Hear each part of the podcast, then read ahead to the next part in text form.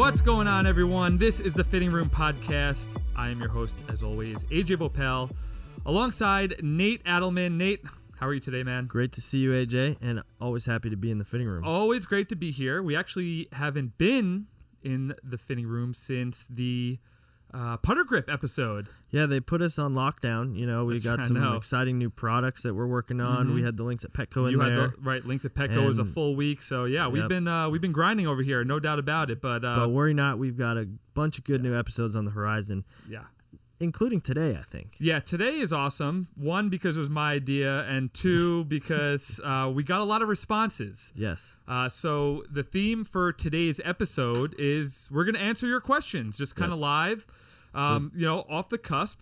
So this episode, 100% consumer-driven questions asked on Yes. Callaway Community, Yes. www.callawaygolf.com slash community. Yep. Um, pretty much any question you ask on there will be answered, and the best ones are usually on the show.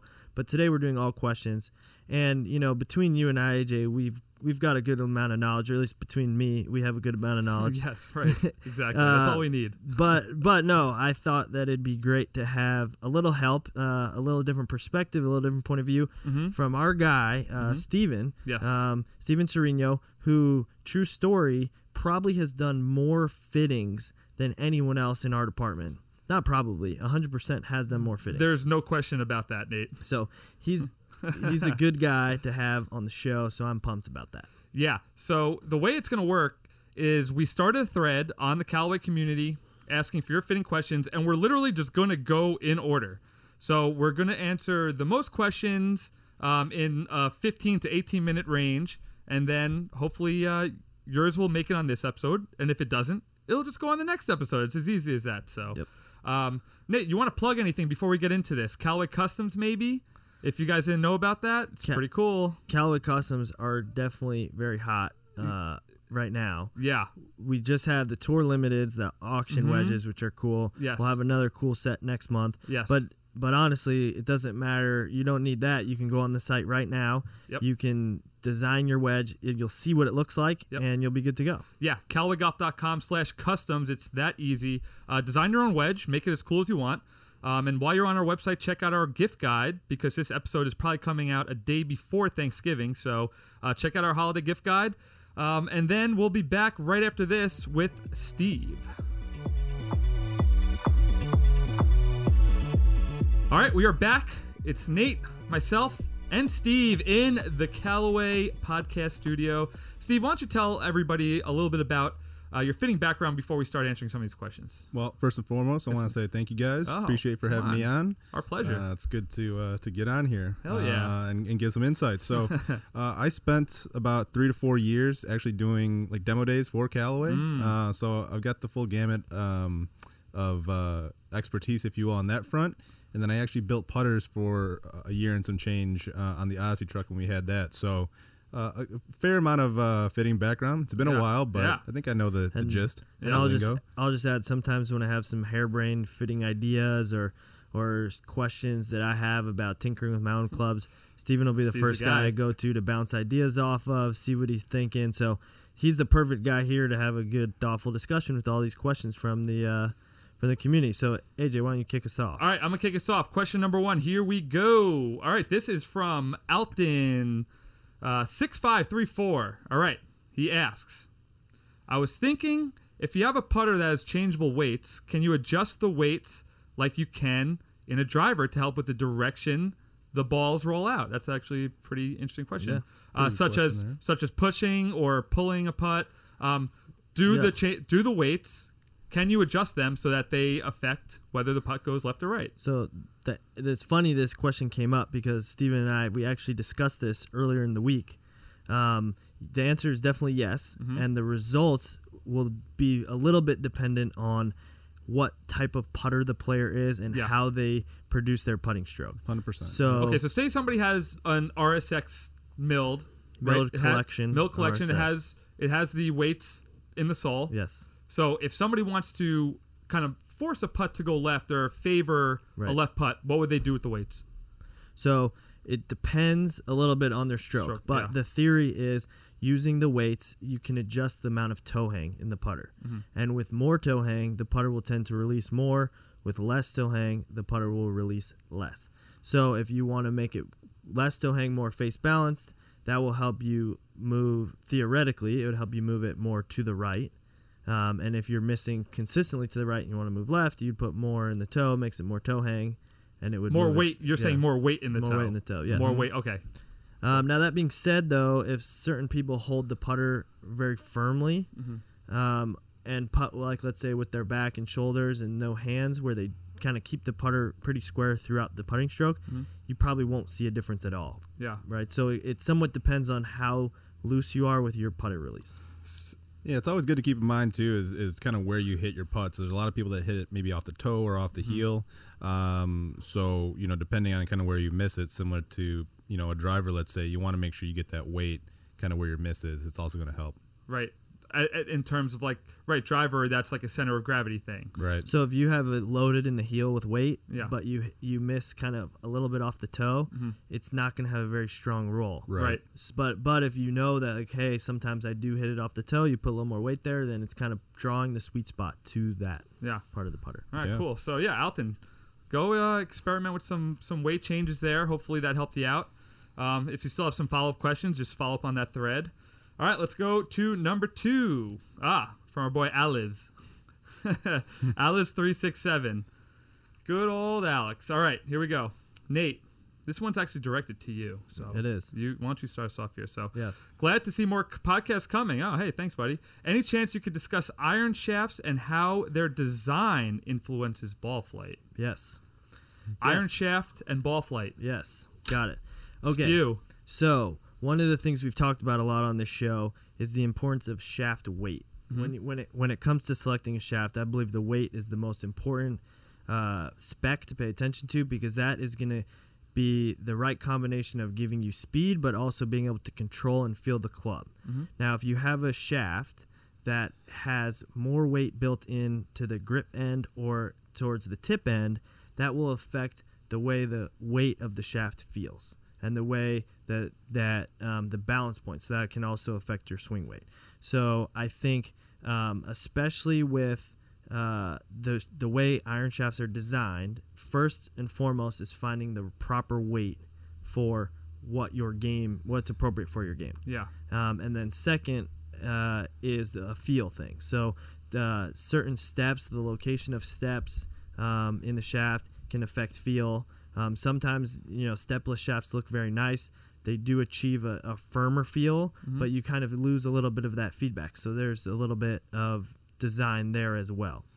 Yeah, kind of going to, to Nate's point there. Um, what you're talking about the, the different segments. It's it's kind of how you know if a if a, a shaft is is butt stiff or not butt stiff or tip stiff, you, you know, so on and so forth.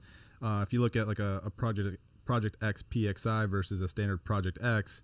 Uh, in your standard Project X, you're going to have a stiffer shaft pretty much throughout. I believe it's in the grip uh, and the midsection, and I believe the tip is the softer part. I could be wrong there, uh, but I know that for a PXI, the butt end is a little bit softer. So if you get both in a 6.0, obviously the PXI is going to feel just a little bit softer. little But, Softer, but yeah. one of the reasons I think that maybe they don't publish is that the PXI is 10 grams lighter. And then the lighter point, too, yeah. one of the ways they achieve that softer feel is by making it a lighter Right. shaft. So that's, I mean, th- you know, Nate's, that's a very good point. The the weight plays a huge part into, into it, but also you want to make sure that you check the uh, the bend points too, because that can play into it as well. So uh, definitely something to look into, especially when you're looking at uh, again, iron, you know, ball flights and iron shafts and things like that. And if you want something that's higher, obviously you want to go something that's a little bit lighter. Right. And if there's a player who tends to be, I know um, Alex has no no trouble spinning the ball. Sometimes Mm-hmm. wants to bring a spin down. Um, heavy, heavy always will be the the most I'd say effective lever to to bringing that down.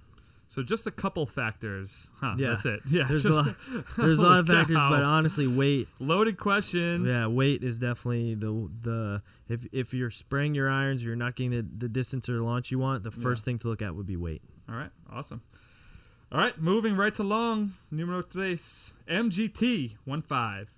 How about some knowledge? How about some info on wedges, specifically the bounce on a wedge and whether or not it should change as you go higher, lower, and loft? That's a pretty good question. All right, so let's talk about uh, bounce on the wedges and kind of things that we do um, here with MD3 and kind of PM grind. We could even talk about. Uh, so, uh, Steven, what say you in regards to the bounce in relation to the uh, in loft and Yeah, I mean that's definitely an interesting question, uh, and I think the one thing with wedge fitting is you have to kind of understand your baseline. Like, are you a digger? Are you a Yeah. sweeper? Do you pick the ball, so on and so forth. But then to really figure out the, the bounce for each of the wedges, you have to kind of see what you use them for, right? So, you know, would you get and yeah, you know, would you get a C grind in a 50? Probably not because it's more of a fairway shot potentially or a full shot. But then as you get down to your 50, uh, 54s, 56s, 58s, 60s, you know, you kind of have to do a self analysis and say, hey, you know, where do I use these clubs and kind of determine it from there. Yeah. So, and it also depends on the course conditions you play at right too. the sand you play in the the fairways that you play in you know all that stuff is all that stuff has to go into it Right. I mean, typically, you know, you look at your conditions and say, hey, if it's wet, I'm going to play probably majority of a W grind in, Yeah. in most places. Yep. But hey, let's say you hit your 54 out of the fairway. Well, you get you know you use a W grind, but then if you're in the bunker or you like to open up your shots, Mm-hmm. uh, your, the club face, I should say.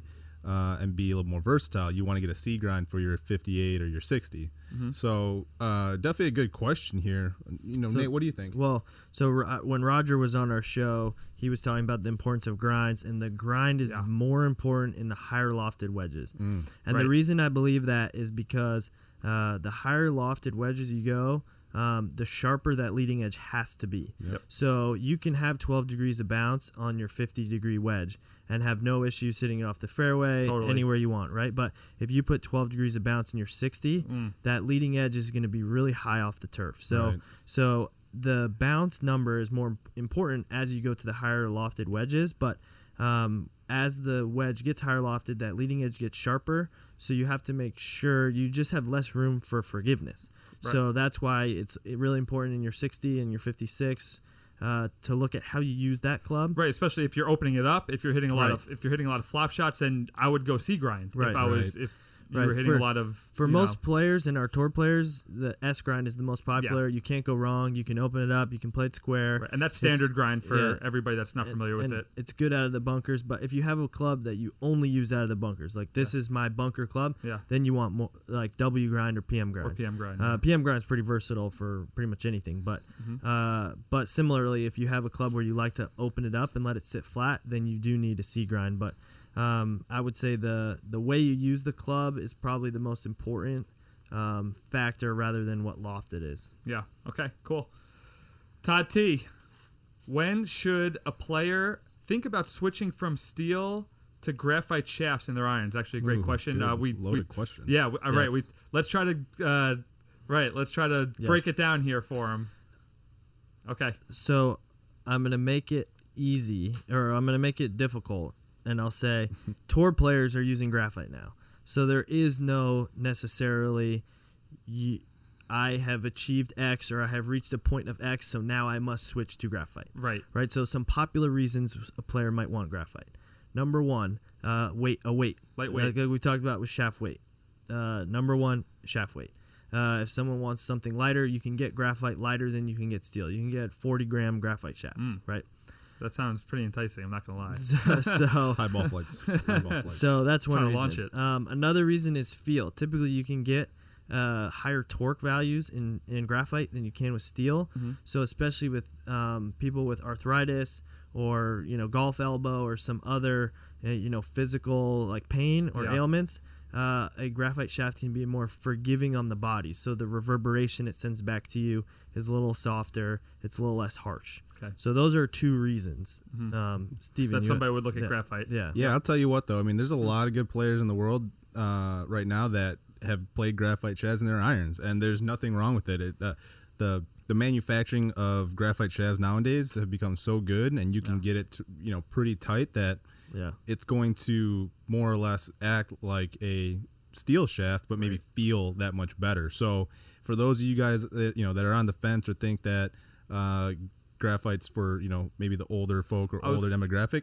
Yeah. Not true. And I was gonna say, I feel like it might be a part of that is that some people don't play play graphite because there's this kind of A stigma. the stigma, Stigma, yeah. of like, oh no, I shouldn't be playing graphite. Like I'm a better player. I'm a younger player. Um, you know, I definitely need to play steel because everybody else they kind of see is playing steel. Right. Um, but that's not true. Not at all. yeah. I'll tell you Not what. Sometimes, Yeah. like when I'm home for the holidays, Yeah. uh, I'll be at the range with my family, and I'll pull one of my my mom's clubs out. you know, very lightweight graphite, and those are fun to hit. It goes high. Right. It go. It's easy. launch It 'em. launches easy. It feels good. So. Yep. Uh, certainly, and, and even guys on tour like Matt Kuchars plays uh, a graphite. fibers, Oh, that's right. Yeah, Yeah, steel steel fiber, fibers. and there's Yeah. uh, I think um, uh, Snedeker plays graphite shafts as well. So Mm-hmm. there's there's nothing to be ashamed of the graphite shafts. Could be a trend. Is it is could it a is it a trendy thing? Last question: Is it trendy to play graphite? Not yet. Oh, not yet. Okay. Maybe soon. Not but quite. yet, not yeah, yet. yeah. All right. Well, we're getting there. All right, guys. Well, that is all the time that we have today uh, for questions from the community. If you want to ask your question, go to callawaygolf.com slash community and find our podcast thread. It's right on the front page, so you can't really miss it. Um, add your question to this list, and we will definitely answer it here on the Fitting Room Podcast. So until next time, have a good one, guys.